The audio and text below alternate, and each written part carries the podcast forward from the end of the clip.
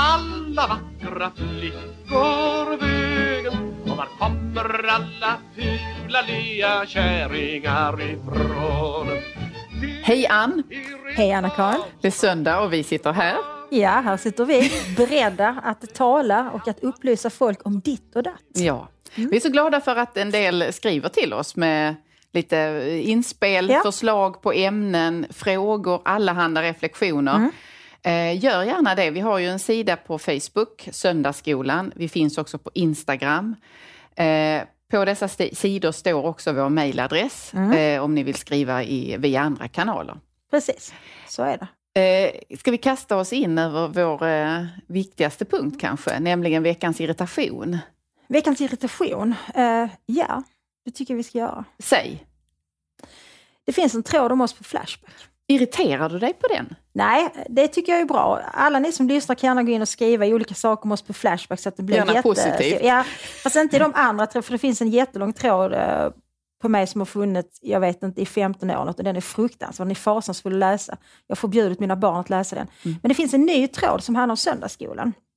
Och det är ju trevligt att folk är intresserade. Men då är det en person som anmärker på skånskan. Var bor den här personen? För jag Jag vill är genast inte i Skåne, kontakt. eh, men jag ska försöka, jag ska göra allt jag kan med mina enorma skills som datatekniker, vilket alla vet att jag inte är, för att dekonstruera denna eh, falska profil. Ja. Nej, men jag, jag retar mig faktiskt på folk som retar sig på dialekter. Mm. Jag gillar dialekter. Det tycker jag ger krydda och det ger karaktär till Ja. den som klarar av att tala och uppbära en dialekt oberoende av om man bor kvar där dialekten talas brett eller om man då som jag, jag flyttade till Göteborg Mm. för mer än 20 år sedan men jag har värnat och vaktat mitt eh, eh, Ditt mitt adelsmärke som jag brukar kalla min skånska. Ja, men det är så jag ser det Ja, också. jag tänker inte göra av med den eh, om jag så flyttar upp i, i, till Norrbotten. Detta ädla tungomål som är skånska. Eh, jag tycker det är underbart och fint att man kan höra var en människa kommer ifrån. Jag tycker det är supertråkigt med människor som flyttar och liksom slätar ut sin dialekt.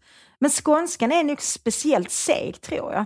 Eh, den är svår att bli av med. Ja. Den blir... eh, Men, men i någon mån modifierar man den, det måste jag Ja. erkänna att jag har gjort också. För att jag vet att när jag flyttade till Göteborg så var det vissa ordvändningar, särskilt med bokstaven U, som alltid Ja, missförstods. nu då. är det ju så att Anna-Karin kommer från Helsingborgstrakten. Mm. Jag kommer från Malmö. Och finsmakarna hör ju att det är mycket stor skillnad på våra dialekter. För jag talar malmitiska och du talar mer Helsingborgsdialekt. Mm. Ja. Och det som utmärker Helsingborgsdialekten det är ju att ni gärna säger Y istället för U. Ja, vi, den När flyter kommer ihop. byssen? när går bussen? Ja, precis. Jo. Så säger ni. Men jag tycker det är underbart, jag älskar det. Så sluta reta er på dialekter. Nu ska jag, får jag istället reta mig på att ni retar er. Ja. Mm. Omfamna detta, omfamna mångfalden även när det gäller dialekter. Och bär era dialekter med stolthet. Ja, det tycker jag absolut. Vad har du irriterat dig på? Jo, alltså när man ska köpa till exempel eh, ögonskugga, jag Ja. brukar ögonskugga, då eh, är det ju alltid svårt att hitta rätt nyans som Mm. passar med ens ögon och som man framförallt kan hantera Mm. och få till rätt komposition. Om man då lyckas hitta den här rätta nyansen, då ingår den ofta i någon slags Mm. Uppsättning ja. med nio andra ögonskuggor. Exakt. Och så brukar man snabbt slut på den där som är den optimala ögonskuggan. Mm. Det går aldrig att köpa bara den, utan jag måste köpa nio till åtta förutom den som passar på mina ögon. Ja, men så är jag också. Jag använder en, en mycket, jag har haft samma bruna nyans på mina ögonlock i ett decennium Mm. ungefär. Och den nyansen försvinner då och då så får jag leta upp samma nyans i något annat märke. Men aldrig att jag kan köpa en burk Mono. med liksom Nej, den här bruna. Utan då måste jag köpa, just nu så har jag en med, det är den bruna och så är det fem övriga som jag aldrig använder. Och den är nästan slut nu. Och det är samma sak, måste jag köpa nytt. Har du noterat att det är samma med när man köper patroner till skrivare? Man Nej, använder den svarta. Ja, ja, ja, ja just det. Ja. Men den kommer i ett paket med andra färger. Vem fan skriver ut röd text? I gul text. Ingen, eller gul. Det är helt värdelöst. Det är bara för att de vill ha våra pengar, Ja, Anna-Karin. precis. Det är det. Så att här vill vi väl vä- eh, vädja till marknadskrafterna Ja. att eh, vi, vi kommer att köpa vi kommer gynna sminkköp, göra stödköp på olika sätt och vis. Men försök att inte bara göra de här totala paletterna så att man sitter kvar med en massa eh, torkad ögonskugga som man aldrig kommer att använda. Som är helt obrukbar. Och Nej. tänk nu också på miljön i detta. För detta Ja. är en massa onödig eh, ögonskugga som vi bara kommer slänga. Mm, Det är precis. bra. Lite klimatmedvetenhet där. Klimatmedvetenhet när det gäller ögonskugga eh, och sluta reta på dialekter. Gilla dialekterna. De är klimatsmarta. Ja, dialekter är mycket klimatsmarta. Jag vet inte riktigt hur. Men om du säger det. Ja. För det är också en sak som står i den här Flashback-tråden. Att vi är lite för överens. Jaså, jaha, ja, Ja. Nej, men då får vi eh, se om vi kan skapa någon spänning idag då. Ja, vi får se om vi kan hitta något vi kan bli oense om. Nu snarkar han när det inte kluckar Vi ska prata om klass idag. Det ska vi göra. Eh, Har du klass? Stil har du? Om jag har klass, alltså klass är ju ett intressant begrepp. Det är svårt att definiera klass, alltså man kan ju tänka på klass på flera olika sätt. Man kan se det som ett sociologiskt begrepp, man kan se det som ett ekonomiskt begrepp, eh, man kan tänka i termer av värderingar och så vidare. Jag vet inte om jag har klass, alltså jag har ju gjort precis som, jag tror du också har gjort någon form av klassresa. Så jag har ju lämnat en klass och inträtt i en annan. Och då har man ju möjlighet att reflektera kring. Jag tror att det finns ju en del människor kanske framförallt i Sverige, som har ett behov av att påstå att det inte finns klasser längre. Och det är ju ofta de som tillhör den breda medelklassen. Ja. Därför den breda medelklassen är så bred och så stor. De är det som Centerpartiet vill vara, den breda mitten så att säga. Så att, så att de, de, de kan inte riktigt... De tränger ut inte alla sig själva. De andra. tränger ut alla andra och de ser inte riktigt andra. Nej. För att de är så många. Eh, Men nog finns det klass. Nej, Jag tänker också att den här breda medelklassen som hävdar att klass inte finns, klass är inte relevant eh, eller inte är en faktor för hur man, vem man är eller vem man blir. Mm. Det är väl den här, det är precis som du säger den breda mitten som inte har eh, blivit varse skillnader Mm. utan de har haft tillgång till eh, båda poler på något sätt. Precis. Och det som inte heller känt sig begränsade i de val de har gjort Mm. eller känt att de överskrider ett eller annat tabu eller går in i en annan, får andra tillhörigheter utan allting har legat öppet. Mm. Och har man den typ av bakgrund som både du och jag har så gör man ju bara det genom att man börjar studera vid universitetet eller att man eh, väljer att läsa eh, humanistisk linje som jag gjorde på gymnasiet. Mm. Istället för att läsa till undersköterska. Ja, ja, alltså det innebär att man på något sätt träder in i sammanhang, världar, möjligheter också som, som skiljer sig från det man kommer ifrån. Exakt, för och då ser man ju, man ser ju den nya kontexten så att säga. Men om man alltid har befunnit sig i den kontexten och man inte lämnar sitt sammanhang utan bara fortsätter samma sammanhang, då tror inte jag att man noterar vad det finns för någonting som särskiljer det här sammanhanget från andra sammanhang. Jag kommer ihåg när jag första gången liksom förstod det här med klasskillnader eh, eller att människor lever under väldigt olika villkor. Därför att så är det ju när man är barn och ja, det är väl fortfarande så. Alltså, jag menar, samhället är ju segregerat på många sätt och det var ju det ännu mer när vi var barn, för att idag har vi ett skolval som gör att man kan faktiskt välja att ha sitt barn i en skola i ett annat område än det man bor. Men i allmänhet så är det ändå så att rent geografiskt så man bor på en plats, man går i skola på samma plats, man träffar då människor, eh, andra barn som, som är barn till föräldrar som har ungefär samma ekonomi som de egna för att de har haft råd att skaffa, skaffa en bostad där och så vidare. Så då ser man kanske inte att det finns skillnader. Men när jag var, jag var väl 9-10 år, eh, jag började rida när jag var ganska liten eh, och jag red en massa liksom besvärliga hästar för att det var dyrt med ridlektioner. Så mina föräldrar hade inte råd att, att de hade absolut inte råd att köpa en egen Nej. häst till mig. Eh, Och ridlektioner fick jag i perioder, men sen var jag ganska duktig ganska tidigt. Så därför så fick jag rida andras hästar, eh, som ofta var rätt så besvärliga. Och då så fick jag i uppdrag att eh, en hel dag i hällande regn eh, bistå vid en hopptävling som Skabersjö ryttarförening hade. Så jag stod då mitt ute i paddocken och lyfte upp eh, fallna bommar, alltså när någon rev då. Eh, och sen som tack för detta, för vi var ju liksom en flock små flickor då, liksom hästtjejer som gjorde detta. Som tack för detta så blev vi sen förplägnade med någon slags rätt så ruskig skinksallad i papperstallrikar på eh, Borggården då utanför Skabersjö slott. Ja. Och det var väldigt tjusigt. Vi blev ju inte insläppta i slottet naturligtvis. Vi fick stå där ute och äta den här skinksalladen. Och då kom det en, en eh, tös i min egen ålder som frågade om jag ville se hennes häst. Mm. Och det ville jag ju såklart. Så att hon tog med mig in i stallet. Då. Det var ett fantastiskt sånt gammalt stenstall eh, där hon visade sin häst. Så frågade hon mig vad min häst hette. Så sa jag, jag har ingen häst. Nej. Och så sa hon, men varför har du inte det? Vill du inte ha en häst? Mm. Så sa jag, jo, jag skulle gärna vilja ha en häst. Så sa hon, men säg till din pappa att köpa en. Ja, just det. Mm. Och då förstod jag att den här flickan var ju dotter till eh, släkten Mm. eh, som ägde det här slottet, alltså någon i släkten Tott var det väl Ja. antagligen.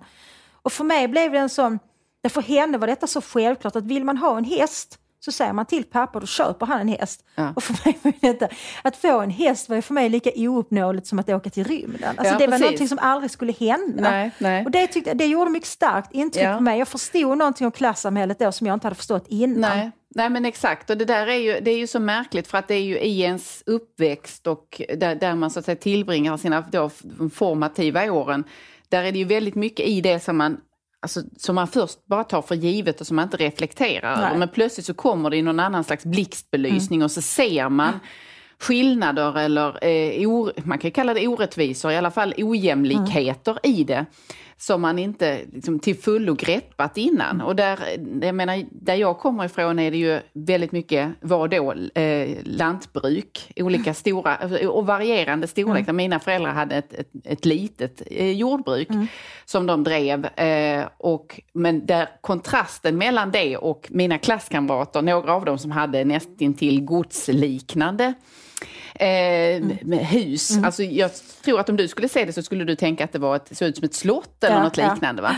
Men, Men det var inte så du bodde? Nej, jag bodde inte så. Du jag- inte i ett slott? Nej, nej, nej. nej. Annars känner jag att om någon passar i ett slott så är det du och jag. Så om vi har några hugade eh, ensamstående donatorer. ja, men som slottsägare här som vill ha en dekorativ eh, värdinna, Ja. ring mig. Ja, men, men det, exakt, vi tar gladeligen emot det och vi ska dekorera dem, slotten på det Ja bästa men det gör sätt. vi. Vi kan assistera som värdinnor på olika jaktmiddagar och så. Ja, mycket, mycket absolut. trevligt. Ja. Men, men det som jag, var min poäng var att jag, jag såg aldrig de här en, skillnaderna i byggnaderna var aldrig slående för mig, trots att de borde ha varit det. Men Ah, däremot, intressant. när jag sen eh, började skolan i stan, Ja. gick högstadiet. Helsingborg, ja, stan. Eh, mina eh, klasskamrater då, fick nya klasskamrater, eh, bodde i Ramlösa, i Mm. radhus och inte så särskilt genredobelt överhuvudtaget. Men när jag kom dit och tillbringade helger och lekte och så, då var deras pappor var alltid hemma på helgen. Mhm. Ja. Alltså de var lediga då. Ja, de, de fanns där och Men min pappa runt. jobbade Alltid. Och alltid med olika slags jobb. Det var Ja. så det var. Det var tvunget att ha det på det sättet för att allt skulle gå runt och sådär. Så att för mig var det en sån chock att Mm. se. Därför att, och jag vet att jag frågade någon av mina kamrater bara, vad, ska inte din pappa göra någonting? Ska han bara gå här och dra? Ska han bara gå och ja, varför är han hemma hela tiden? Det är något fel på Ja. Så det var en klasskillnad för mig. Ja, det var en, en skillnad i livsstil som Ja. också griper över klass i viss mån i Ja. alla fall. Det handlar ju om en annan slags medelklass, även om jag också kommer medelklassen. Ja, precis. För, för jag, menar, jag tänker, det som din pappa har gemensamt med till exempel godsägare som vi nu har fikat Mm. efter här lite, det är ju att de arbetar också väldigt, väldigt mycket. Ja. Där Min pappa man inte- arbetar i fabrik också, Ja. han dubbeljobbade. Ja. Mm. Men jag menar, är man godsägare så ser man inte riktigt skillnad på en måndag och en söndag, därför saker måste göras ändå. Djuren måste ha mat ändå. Eh, Och, och, jag menar, det är ju i och för sig fördelen att man bestämmer över sin egen tid. Mm. Ja, djuren ska ha mat och, och marken ska brukas, man har väl en massa människor som hjälper till med det. Eh, men, men trots att man jobbar väldigt mycket så, så, så är man ju ändå herre över sin tid. Mm, Och det tycker jag är intressant, för det tycker jag också jag bestämde mig för att utbilda mig när jag hade arbetat ett år som vårdbiträde på Värnhems sjukhus. Det var mitt första jobb efter gymnasiet. Därför jag stod inte ut med att jobba på schema. Nej, nej, du kände dig f- bli fjättrad, Ja, alltså det fången. var ju, alltså när man jobbar inom vården på det sätt som jag gjorde så jobbar man ju pass mellan 7 och 16 eller mellan 12 och 20 och sen på helgerna så har man sådana delade pass. Man börjar 7 och jobbar till 20 på kvällen så har man en längre paus mitt på dagen. Det då. måste vara hemskt. Det är Ja, det man det talar hemskt. om idag som också verkligen Ja, vidrigt. För de Ja. timmarna man har då, om det var två och en halv timme ledigt mitt på dagen, då går man ju bara och lägger sig personal runt på en soffa och sover. Så hela helgen är ju förstörd. Mm. Och jag kände det så intensivt att jag vill inte ha det så här resten av livet. Jag vill utbilda mig, jag vill göra något annat. Därför att jag kommer att bli söndersliten fysiskt och jag kommer inte klara det mentalt. Och liksom det var en tvångströja Mm, det här. Och det tänker jag, om man ska tala om klasskillnader, så tror jag att just den här saken, att vara herre över sin egen tid, Mm. att faktiskt ha makt över sin egen tid, det tror jag är oerhört viktigt. Ja. Och någonting som utmärker arbetarklassen. Mm. Jag menar om man jobbar skift på fabrik eller om man jobbar i vården och Ja, så precis. vidare. Där är det någon annan som bestämmer. Jag har haft många sådana här jobb. Jag har jobbat, jobbade som städerska på ett lager länge och då stämplade man ju in och Ja, ut. precis. Och just Varje den där kontrollmekanismen. Men, men, men, och det är väl det, om man går till liksom klassbegreppets eh, liksom akademiska Mm. och historiska hemvist i den marxistiska analysen så är det ju också där, det är den analysen tar ju sin utgångspunkt i arbetare vars arbetstid är så att säga tagen, ta, tas i bruk av Precis. någon annan. Ja. Och eh, de blir en resurs Mm. för någon annan att tjäna pengar på. Och i den bilden så ser man då också det som att därför är denna människa inte längre fri. Ja, och det är ju Nej. där också det som man kallar alienation inträder. Mm. Därför man blir på något vis också förfrämligad inför det man gör. Därför det man gör är så mekaniserat eh, och det är någon annan som bestämmer över det. Mm. Men, och det, det ligger ju naturligtvis någonting i detta Mm. samtidigt som jag kan tycka att den, den, liksom när den marxistiska analysen blir dum, det är ju när den, när den inte tillmäter en individ som befinner sig Mm. i det arbetssätt som du just beskrev, den individen tillmäts ingen egen handlingskraft eller Mm. självreflektion eller kritisk reflektion kontra då arbetet eller sin egen situation. Och att om du upplever nöjdhet, till skillnad från vad du gjorde där, men vi låter oss tänka att någon faktiskt trivs i detta, Ja. tycker om det, känner glädje i arbetet och känner att man kommer till sin rätt. Den glädjen är då inte sann. Utan Nej, den är ett man uttryck ifrån för, individen den glädjen Den är ett uttryck för fals, det falska medvetandet i, Ja. i den här analysen. Och den, det är, jag förstår resonemanget men jag köper inte det fullt Nej. ut. Hur tänker du om det? Nej, men jag är faktiskt enig med dig. Det är synd att vi inte hittar någon konfliktlinje. Men jag tänker också att, att för mig är mitt arbete en väldigt stor del av min identitet. Och det har varit väldigt tydligt för mig under några år när jag var tvungen att byta yrkeskarriär av en massa olika skäl. Därför jag kunde inte längre försörja mig som, som författare och som akademiker. Ehm, och det har varit väldigt svårt för mig för att jag har, mitt arbete har också varit min mitt fritidsintresse. Det har varit jag. Jag är författare, jag är teologie doktor. Plötsligt så kan jag inte utöva mitt författarskap längre. Så då har jag famlat väldigt mycket. Men jag tänker på ja, jag tänker på mina kvinnliga släktingar generationer bakåt som har arbetat mycket som undersköterskor och så vidare. Och de har ju haft en yrkesstolthet. Men de har inte, det har inte varit den överskuggande identiteten utan då har de haft ganska liksom en rik fritid Ja, där de har Ja. Odlat sina trädgårdar eller varit väldigt duktiga på att baka eh, eller sysslat med hundar. Alltså haft en, en hobby eller ett fritidsintresse som varit väldigt viktigt som kanske varit den primära identiteten Ja, ja. snarare än att, än att yrket är det. Och det tror jag också handlar om klass på olika Ja, sätt. Att, att ju högre utbildning du har desto viktigare blir din yrkesidentitet. Du låter det som du, definiera ja, dig, Precis, ja. du definierar dig då som professor eller läkare Ja. Eller författare eller vad man nu är. Så, så det är väl också det som är en brist i, i den marxistiska klassanalysen. Att det behöver ju inte vara så att en individ identifierar sig med sitt arbete. Det kan också vara så att en individ ser sitt arbete som ett nödvändigt ont som ska utföras för att man ska kunna betala sina räkningar och göra det som man verkligen brinner för. Det vill säga måla akvareller, orientera eh, eller föda upp hundar Ja, eller vad det det. kan vara. Ja, för, för i, i den här analysen så ligger ju också att du, du fråntas, om man tänker sig den, den här maktpyramiden, där det är några få i toppen och sen Mm. Ja. så de breda lagren som bär upp hela pyramiden men som så att säga Mm. inte får något gott ute, av det. Den bygger ju på också att du har ingen makt eller du har ingen så att säga frihet i det. Det finns ingen vilja, i- ingen viljekraft i det. Och det, det.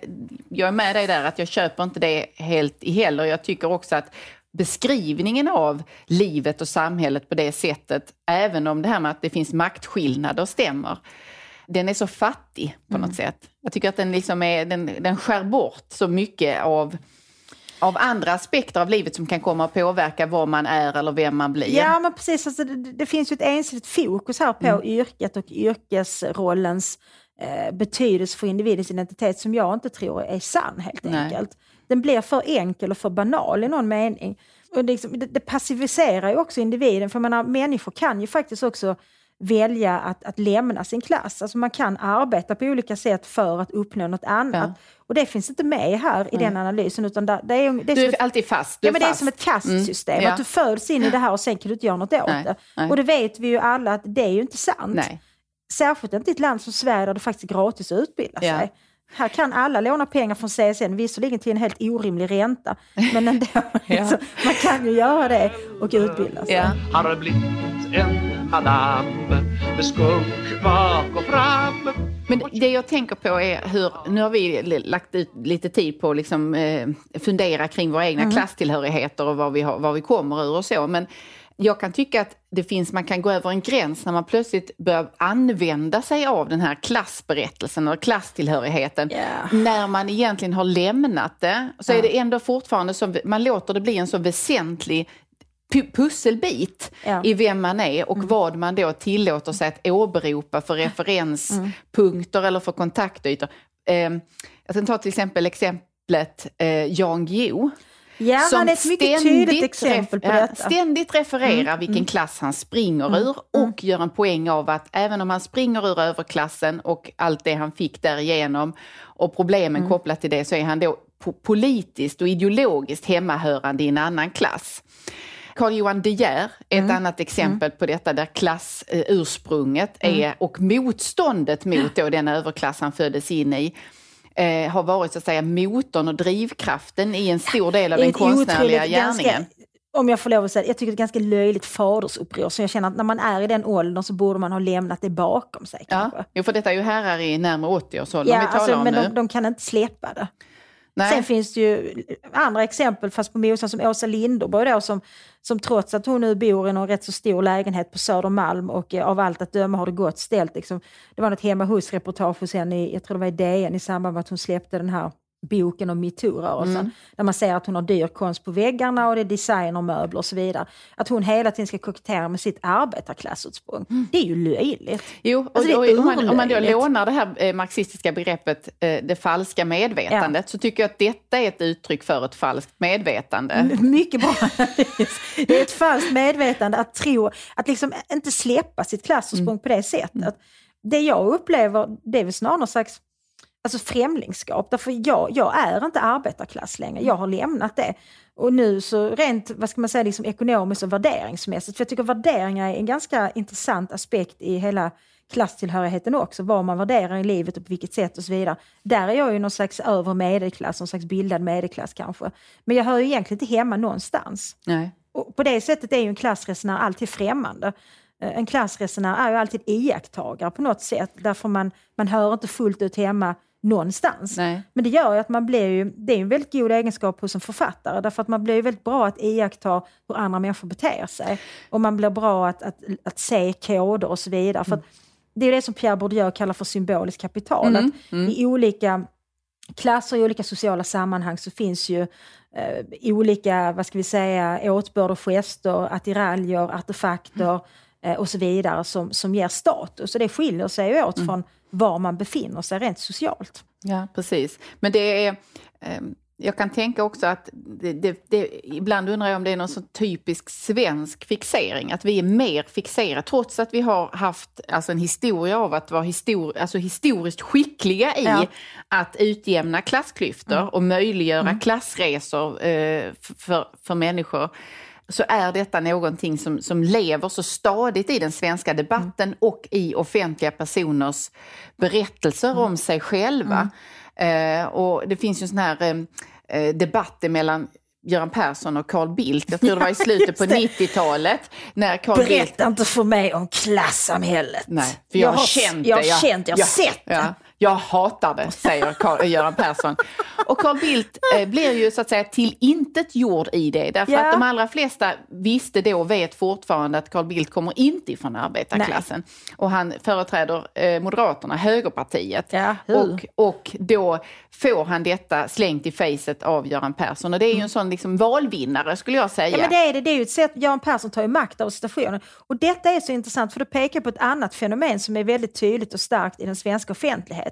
Att vi gillar offer. Mm. Jag menar, där står Göran Persson på en mycket hög position i samhället och han är också en oerhört kraftfull person Ja. som är bra på att debattera och att inta en scen så att säga. Ja, Men han. ändå så konstruerar han sig, sig själv som svag och i underläge gentemot Carl Bildt som står där som en sparris, helt blek liksom ett tag. För att Ja, det var ju Göran Persson som var statsminister. Ja, precis. Ja. Och ändå så blir Carl Bildt skurken Ja.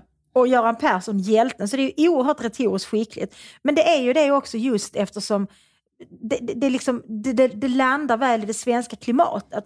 Jag tänker på, på jag menar, Storbritannien som, som har en, en eh, en eh, minister som, som kan liksom citera på latin. Alltså det skulle vara ett självmord för en svensk politiker att köra med ett, ett latinskt citat.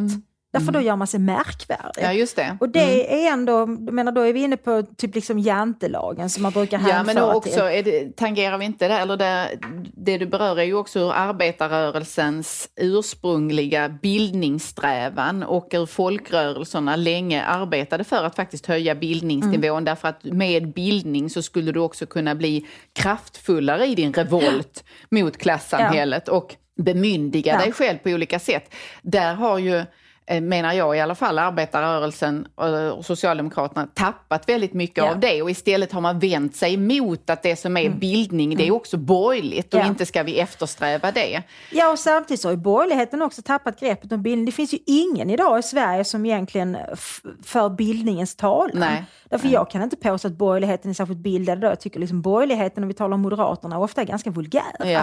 Jag menar, det är väl ingen som kan... Jo, jag gillar, vad heter vår talman? Andreas... eh, Nor- Norlén? Ja, precis. Mm. Han har ju faktiskt citerat, eh, reciterat långa poem Ja, ibland i talarstolen Ja. och så vidare. Så Nej, han känns som en vi- läsande människa Ja, men han känns som en. Mm. bildad person. Där har vi ett lysande undantag. Annars är det mycket vulgärt tycker jag och det betraktas som lite snorkigt och snobbigt att hänvisa för mycket till, till poeter eller um, historiska gestalter eller gud förbjude citera något på latin och så vidare. det funkar det, inte riktigt. Nej, men och det där vill jag, jag vill ju härleda det här, då, kritiken mot att, att arbetarrörelsen liksom tappade bort den delen. Mm. Jag ser ju mycket, jag, jag gillar att racka ner på 68-rörelsen. För Ja, jag tycker det att kan vi göra. det, det är vi och- också överens om. Ja.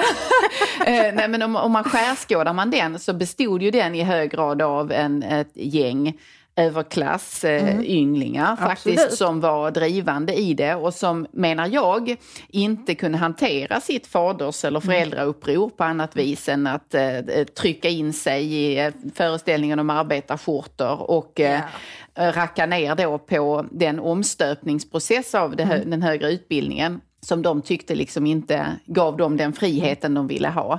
Alltså, så det, är ju ett, det var ju liksom ett, ett, en Excel-version av föräldrauppror. Ja, men också det där irriterar mig faktiskt jävligt mycket. För det, det- där är ju så typiskt, alltså människor som då alltså kommer från en högre klass och som har en akademisk utbildning som ska liera sig med arbetarklassen. Men de lierar sig ju aldrig på riktigt i det att de faktiskt ger representanter för arbetarklassen samma utrymme Nej. rent retoriskt eller ideologiskt. Därför att de kommer som någon jävla frälsare. Ja, precis. Som någon slags marxistiska De har, Jesusgestalter. fjällen har fallit för deras Precis, ögon. och då ska de berätta att så här ska ni göra för att bli befriade. Mm. Men de tilltror inte arbetarklassen förmågan eller makten att själv befria sig. Nej. Utan de ska komma och berätta hur det här ska gå till. Och det tycker jag är så intressant, därför att idag har vi ju etnifierade klasser kan man väl säga. Och då fungerar inte det angreppssättet riktigt. Det kan inte komma sån här liksom en etnisk svensk eh, medelklassakademiker kan inte åka ut till, till Rinkeby eller Rosengård och samla massorna. Nej. Utan det, det blir totala kollisioner. Och där tror jag faktiskt att vänstern är väldigt vilse idag. Mm. De kör ju det här identitetspolitiska. Men om de själva inte har någon liksom spännande identitet att hänföra till så är de helt värdelösa. Nej, precis. Och det, det, det som sker där är ju också någon konstig essentialisering av attribut, omständigheter som är Mm. opåverkbara. Då. Alltså där klasstillhörigheten, den är ju påverkbar. Den kan Ja, vi liksom, den. där kan vi häva oss ur eller vi kan falla tillbaka eller vi kan göra alla möjliga saker med den. Givet att Men den har... är ju inte, den, den är inte medfödd. Den är inte medfödd. Den nej. är inte oföränderlig Nej, som... men- Ja, men nu, det nu du- blir man ju rädd, man kan ju inte säga att kön är oföränderliga längre, men du förstår vad jag Ja, menar. precis. Men det du beskriver är ju att man istället man hamnar i ett läge där man tror att den som ska tala för mig måste också se ut på samma vis Mm. Ja. som jag. Den måste också dela de, de attributen eller de opåverkbara omständigheter som jag har, Ja, har med jag mig. tycker det är alldeles för få eh, blonda kvinnor eh, i 50-årsåldern i den svenska offentligheten. Ja. De måste tala för mig. Ingen, ingen annan kan göra två. det. Här Ja, precis. Här sitter två. Vi talar för alla er blonda kvinnor. Plus 40, typ. Vi kan ta brett, mellan 40 och 60, där känner vi oss hemma. Nej, men det är ju ett väldigt banalt sätt att se på, på identitet och på värderingar. Mm. Därför jag tror inte att värderingarna sitter i varken hudfärgen eller åldern eller klasstillhörigheten. Nej. Även om, alltså det som jag tycker är intressant med Alltså arbetarklassen är ju på många sätt väldigt konservativ när Mm. man ser till värderingar kring könsroller, familjens betydelse, sexualitet Mm. och så vidare. Att de här stora värderingsförändringarna sker ju först i medelklassen. Hur man ser på samkönade äktenskap eller vad det nu kan vara. Och sen sipprar det ner till arbetarklassen som håller emot lite längre på något vis. Och det har de ju gemensamt med överklassen. Mm. Ja, Därför överklassen har ju utåt sett en mycket konservativ framtoning. Men när man ser bakom kulisserna så, så kan de ju göra som de vill lite, bara ingen märker det. Så det är ju skitsamma. Men i arbetarklassen är det väldigt viktigt, där finns ju faktiskt någon slags parallell till det vi kallar hedersetik. Att arbetarklassen har ju fortfarande en idé om att det är viktigt med någon slags heder i det, den meningen att man, att man inte bryter för mycket mot givna normer och så vidare. Tänker jag. med. Nej, nej, precis. Och där det kanske också finns, en, det finns ett förakt för svaghet. Mm. Eh, alltså eh, fysisk svaghet talar jag om då. Alltså man ska vara stark. Det är ju liksom i någon Ja. slags i, i klassisk bemärkelse. Och där man också alltså, delvis ser ner på arbete som inte kräver den här fysiska styrkan utan där det mesta sker då i, i, i, alltså i, Ja. i, på ett sätt på det intellektuella Precis. planet. Framförallt bland män. I arbetarklassen upplever att man kan se ner på, på, på män som arbetar hela dagarna iklädda en skjorta vid Ja. ett skrivbord. Ja. Att det är Nej, inte men- riktiga karlar. Jag vet inte om du känner till det här eh, ordet eller beskrivningen av att man kan vara förläst. Jo. Ja. För det är ju typ ett, sånt, ett, ett sätt Ja. att avfärda någon Ja. som huvudsakligen ägnar sig Precis. åt att studera eller läsa och fördjupa sig. Då blir den personen Ja, förläst. låt mig berätta om Pelle med radion. Mm. Jag är uppväxt eh, en bit utanför Malmö i ett samhälle som heter Svedala. Där jag bodde några år innan jag flyttade tillbaka till Malmö. Där fanns en man som kallades Pelle med radion. En ganska kort, rund man eh, som alltid var iklädd jeans och hängslen och ständigt hade med sig en radio. Och Pelle med radion han lärde sig den här sjövädersrapporten, Ja. heter den så, utan till och rabblade den. Och så frågade han alla unga flickor ifall vi hade trosor på oss. Har du trosor på dig? Har du trosor under klänningen? Svaret är ja. Jaha. Och Då, då blev han besviken. Och man sa så, nej det har jag inte Pelle. Då blev han väldigt till sig. Ah. Men hur som helst, Pelle med radion, han var ju inte helt psykiskt sund. Nej. Och om Pelle med radion så sa man i Svedala så, han åkte till Lund, sen kom han tillbaka och hade blivit förläst. Ja. Så det jag växte upp med det var en idé om att det är farligt Mm. att bedriva studier. Åk inte till Lund, för då kommer du bli som Pelle med radion och gå omkring och fråga folk, har du trosor på dig? Det var- inställningen till högre utbildning när jag växte upp. Ja, men akta dig för tusan, för man blir galen av för mycket kunskap. Det finns ju eh, skäl att ifrågasätta den slutledningen där så att säga, eller orsak och verkan. Ja, men, men det ja. är en mycket bra beskrivning precis av vad liksom Ja. det här att man avfärdar någon eller förklarar någons eh, oförmåga genom att säga att det, det, du är, frånvaron av styrka kommer av att man är förläst. Förläst, ja, precis. Det är inget positivt att vara förläst. Nej, nej precis. Om man tar i för mycket. Av midjan så smal Så att royal Jag skulle vilja prata lite om klassavund. Ja, Ja, jag upplevde det vid ett tillfälle. Eh, Du och jag var ute på en mycket trevlig middag på Teatergrillen ja. tillsammans med några mycket trevliga vänner. Mm. Eh, Och en av de eh, ytterst trevliga vännerna bjöd på detta kalas. Vilket Mm. Det vi var mycket, flott. Ja, det var mycket flott. Mm. Det var en dyr nota. Jag tittade ner på den kostade och gladde mig åt det sen när jag låg ensam på ett hotellrum skulle sova. Men eh, den här vännen, han har ett annat klassursprung än jag Mm. och du. Och då kan jag känna en så stark klassavund, för när han pratar om, om, om sig själv och sitt liv så är det med en sån självklarhet att han har en sån oerhörd trygghet. Därför jag är alltid rädd för att Alltså för mig så finns avgrunden bara några meter bort hela tiden och då talar jag om en ekonomisk avgrund. Därför det finns ingen bakom mig.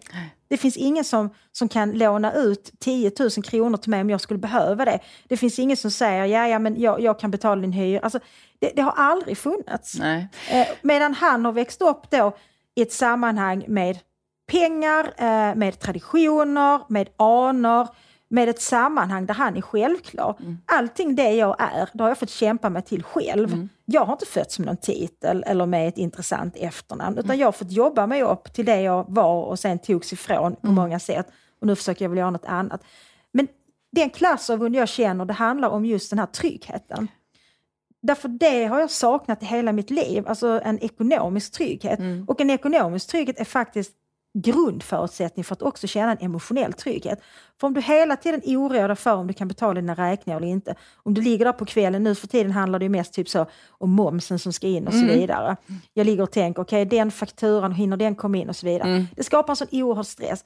Och att då kanske ha ett kapital som man har ärvt eller ha föräldrar som har pengar som kan låna eller kanske till och med ge, kan köpa en liten lägenhet som nu min dotter har precis börjat Ja. plugga, det är jättesvårt för studentlägenhet. Då har hon ju mer lyckligt lottade vänner vars föräldrar med självklarhet bara köper en liten lya. Jo, jo, jo. Nej, men absolut. Det skulle jag där. aldrig kunna Nej. göra. Nej, men det, det, det, det av- avunden du beskriver, den kan man ju känna både i form av det ekonomiska, då, Ja. tryggheten av att det ordnar sig liksom alltid, att det finns inte fallhöjden är inte alls, den, Nej, den finns man hamnar inte på det aldrig samma... hos Kronofogden som jag gjorde, man behöver aldrig leva med löneutmätning. Nej, men, och, men det, det handlar ju också om att de här startsträckorna, eller vad man, eh, kullarna man måste så att Mm. säga komma, ta sig över, är, är, är inte alls lika så att säga branta överhuvudtaget. Det där man inte heller när man, om man läser vidare, kanske inte behöver ådra sig studieskulder eller Man liknande. får en helt annan start i livet. Ja, annan, jag- att, ja, om någon köper en liten lägenhet till dig i Lund under din studietid, Ja. sen kan du sälja den och ha ett kapital för att köpa nästa bostad och så men, vidare. men man skulle ju också kunna vända på det möjligen för att, vara liksom, för att argumentera mot här. Mm. Och, och där, vad du än gör i den, om du är i den positionen Mm. som du beskriver eller kommer ifrån det ursprunget, då vad du än gör så är det så att säga en axelryckning. Du märker inte ut dig så Nej, det är speciellt sant, mycket. det. Eh, det, det, det, det du gör eller det du lägger fram och det du presterar, Mm. det måste upp rätt högt på en hög nivå snabbt för att du då ska ha, häva dig ur det. Ja, men det är sant. Jag, jag hade för många år sedan en relation med en man eh, som kom från en mycket fin släkt eh, där alla var oerhört framstående. Han valde att bli journalist, vilket inte betraktades som särskilt framstående. Och då berättade han för mig vid ett tillfälle, han var väldigt fixerad vid sin pappa också på ett rätt olyckligt sätt tyckte jag. Han fick aldrig sin pappas bekräftelse och det var väldigt viktigt för honom. Då berättade han hur hans pappa hade sagt till honom vid ett tillfälle att i vår släkt så är vi antingen genier eller galna. Vi accepterar ingenting som är mediokert. och det tyckte jag var så intressant. Ja. Därför han avfärdades som medioker. Ja. Mm. Det hade varit bättre om han Att var... utmärka sig, Ja, det hade men varit du måste bättre att till vara väldigt extremen. Mm. excentrisk och galen. Därför, det här med försörjning spelar inte så stor roll, för det fanns pengar. Ja. Men du ska inte vara medioker. Och det tycker jag är en intressant inställning också, om man jämför med både arbetarklassen och för all del medelklassen. Att i arbetarklassen ska man absolut inte utmärka sig. Nej. Då ska man vara medioker. Den som gör sig till eh, är lite suspekt, Mm. eh, naturligtvis.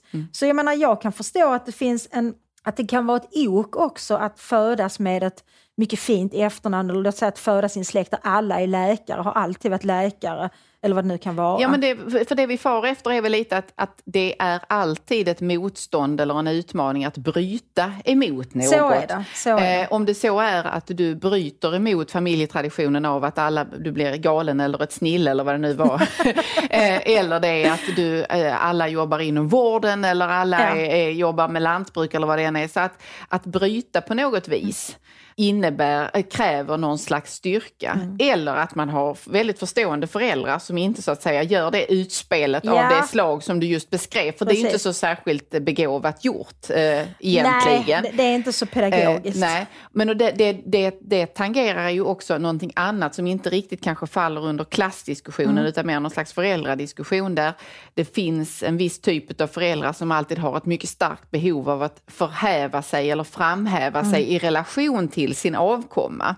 Alltså det, jag kan tycka att det naturliga är ju att man, att man tar successivt steg tillbaka och sen är det handlar det om att barnet ska, ska träda fram, barnet ska bli till Ja. som en egen individ Ja. och som en vuxen och, och ta plats i egen rätt så att säga. Men där det i, då, i osunda relationer kan finnas en kamp däremellan, där den, den äldre inte så att säga klarar av detta, att Inte ta ett steg till... Nej, man vill, inte, man vill fortfarande stå på tronen. Man vill Ja. vara den där som, är, som gjorde de stora, Ja. stred i de stora slagen eller gjorde de stora, eh, firade Ja. triumfer, vad det nu är inom vilket arbetsfält det än är. Men det tänker jag också klassbundet, för arbetarklassen skulle aldrig resonera så. Jag tänker så när jag tänker på, på det som jag skulle betrakta som arbetarklassens rotsynd eller Mm. arvsynd, så är det förbudet att drömma. Mm. Därför kommer du från arbetarklassen så har du inte stora drömmar. Och har du stora drömmar så gör du dig fånig. Mm. Du ska inte ha, du ska inte förhäva dig, du ska inte tro att du är någonting. Du ska inte drömma om någonting. Och det tycker jag är så intressant för att nej men jag växte väl upp med föreställningen att jag skulle bli undersköterska eller möjligtvis sjuksköterska. Det var ändå lite att förhäva sig för att det är ändå en treårig högskoleutbildning. Att jag skulle bo kvar ungefär där jag var uppväxt och att jag skulle gifta mig med någon som typ spelade fotboll eh, i, i, i Svedala FF eller vad det hette. Jag ville något- Zlatan var det du skulle gifta dig med. För det Ja, hade du blivit rik jag är alldeles för jättesnabbt. Ja, det här, vad heter han från Helsingborg? Han är väldigt, jag tycker han är mycket het. Henke Larsson. Henke Larsson, ja. Ja, han, var, han hängde på, min, på fritidsgården när Ja. jag gick på högstadiet i Helsingborg. Gud vad roligt. Ja. Jag skulle gärna gifta mig med Henke Larsson och sen Även kunde han, sen kunde han köpa ett hängde slott där. Till mig. Eh, Han skulle köpa ett slott, ja. Ja, men tänk på Mm. det. Henke Larsson, och ett slott. Det låter som en match made in heaven. men det blev inte jag och Henke Larsson. Ehm, men min man har ju faktiskt, han, han är brittisk lågadel. ja. Så Mm. det, det är ju lite fint ändå. Ja. Det, det hjälper inte mig så mycket.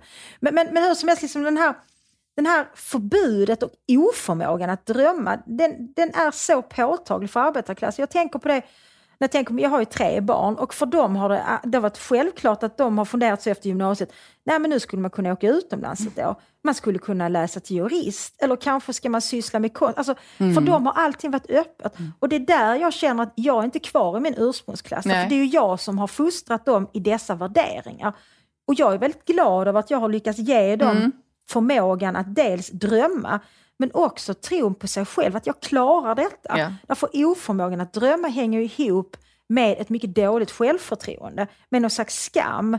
Och den skammen präglar faktiskt mig väldigt mycket. Jag skäms ofta för mig själv. Jag känner mig ofta väldigt klumpig i sammanhang som, som är lite främmande för mig. Jag minns min första man, jag var bara strax över 20 när jag träffade honom. Hans pappa var operasångare. Och Jag hade aldrig varit på operan innan jag träffade honom, att det var något som fina människor gjorde, gick på operan. Och första gången jag var på operan med honom, för att han fick ju fribiljetter Ja. till föreställningen då, eftersom hans pappa sjöng där. Alltså det, det, var, det var inte spännande eh, och roligt och festligt, utan det var plågsamt, för jag var så rädd för att jag skulle göra något fel. Jag var väldigt orolig för att jag var felklädd, att jag kanske skulle Men- resa mig upp för tidigt eller för Ja. sent, att Applådera jag applåderar fel på fel tillfälle. ställe Ja. och så vidare. Och så har det varit väldigt mycket för mig när jag Ja. ska alltså, erövra nya sammanhang. Men vet du vad jag kan tycka att det finns en, eh, en självständighets eller en frihetshandling i sådana sammanhang? Mm. Det är ju att, att man faktiskt också kan få lov att säga att jag tycker inte om opera. Jag gillar inte ballett. Jo, Eller det- det jag vill man- inte äta fisk med fiskkniv. Fast jag vet var den ligger och hur den ser ut. Kan du hantera bestick på, på rätt sätt? Ja, men det vill jag nog mena att jag Ja. kan. Jag Det- kan inte det, jag har aldrig lärt mig det. Och detta är en sån konflikt mellan mig och min man som då har det här liksom lite mer fis för med ursprunget. För honom är det väldigt viktigt. Och ju mer han tycker det är viktigt att jag ska Mm. Aha, hålla desto gaffeln mer rätt. förgrovar du hur du Ja håller precis, dem. för jag kan inte, jag blir helt låst. Ja. Men han har i alla fall lärt min dotter, hon ska hålla besticken, för han säger att vi kan inte, du, kan inte, du kan inte skicka ut henne i livet med detta handikapp. Nej, men jag, brukar säga, alltså, men jag brukar säga så här till mina barn när jag påpekar hur de ska hålla. Så brukar jag säga att jag vill ogärna att du gör bort dig när du blir bjuden på middag hos kungen och drottningen. Nej men det är, så, det är så min man tänker också. Ja, för, och det, I tänker- det ligger ju då Ja. att jag utgår ifrån att det är en helt möjligt att ni någon gång kommer att dinera tillsammans med, Tillsammans med med dem. kungen. Ja. Ja. Och eh, då, då vore det väldigt olyckligt Du håller det, gaffeln klumpigt, som Ann Heberlein. Min man brukar säga att du äter som en hamster. Han tycker att jag har små händer som sitter liksom och stoppar i mig så här. Då blir jag alltid sur. Men det är bra för min vikt, för jag blir sur går jag från bordet så äter jag inte mer. Nej, nej.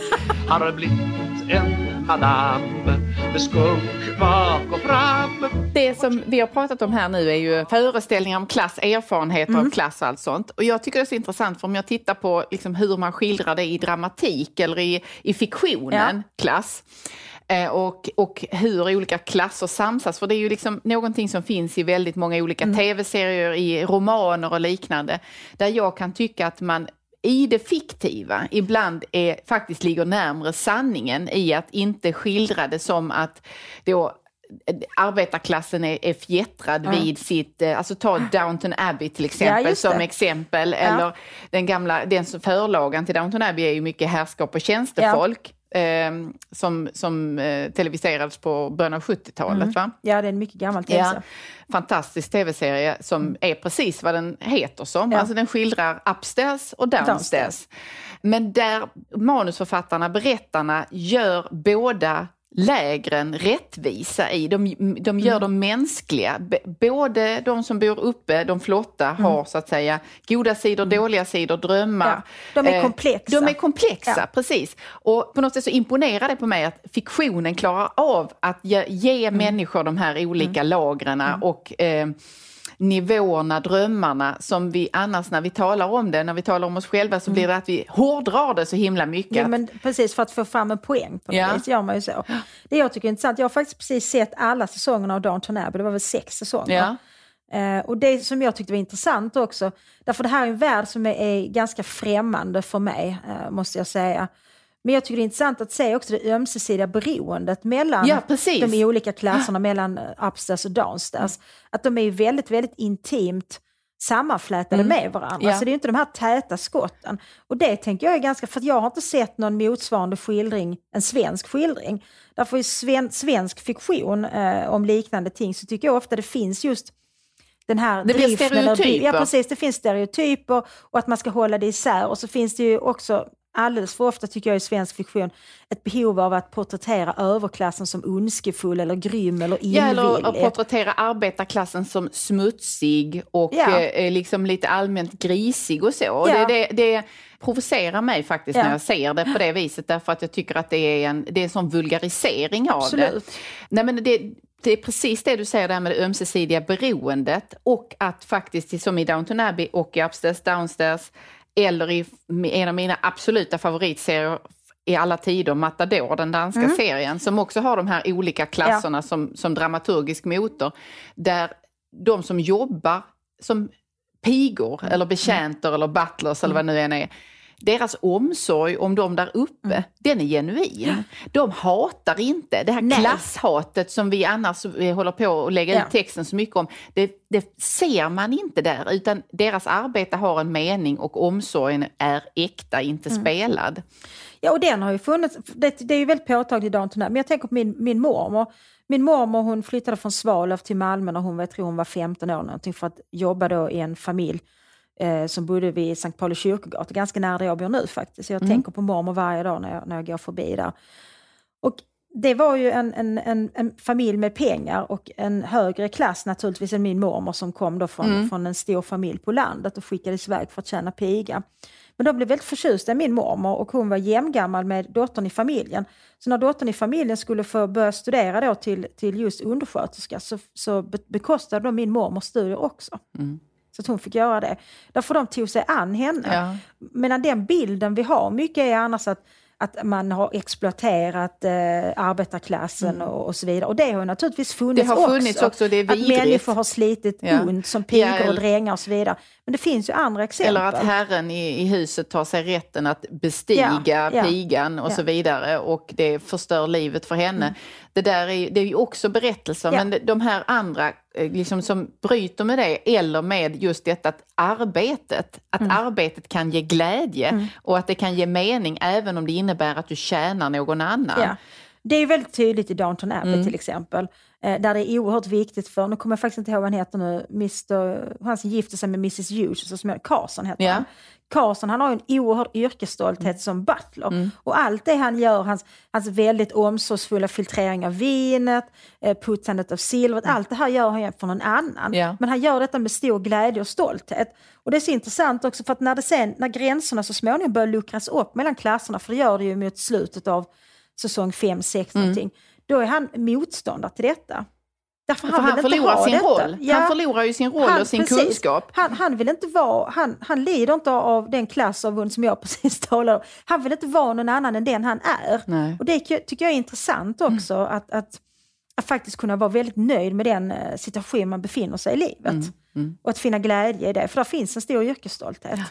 Jo, exakt. Och det är väl det som eh, var ute efter där i det, att man, när man ofta när man skildrar arbetarklass eller, eller lantbruksfamiljer, mm. så, så vill man ofta gärna drar fram det här smutsen så att säga. Eller att det, är, att det är förflackat eller att det inte finns, Ja. att det inte kan finnas en annan typ av förfining i det. Alltså att man skiljer på vardag och helgdag eller att det finns, att det också kan finnas ritualer eller traditioner. Bara det att de sker inom en ramen för en, annat, eh, en annan, delvis annan logik än den vi ser på liksom herrskapsgårdar och högre upp. Men när det gäller det här med smutsen så har inte jag fått... Alltså jag, för mig så är arbetarklassen snarare en klass som är oerhört noga med att det ska vara rent. Ja, precis. Det har jag växt upp med, hur viktigt det är att putsa fönstren ofta, att det ska inte finnas någonting som är framme. Det ska alltid När man vara... får gäster ska det vara i ordning. Ja, det ska alltid vara, lukta gott och vara rent och undanplockat. Mm. Att jag tycker nog att kvinnorna i min släkt har satt en oerhörd ära i detta. Och det var ju påtagligt för mig när jag flyttade från Djingis khan i Lund som är ett, ja, det är ett bostadsområde med mycket akademiker. Flyttade ut till landet då, på Österlen och barnen började skolan i Gärsnäs. Och där bodde det ju framförallt småföretagare som hade hantverksyrken, alltså det var rörmokare och så vidare. Eh, Och kvinnorna jobbade mycket i vården eller jobbade kanske i snabbköpet eller någonting.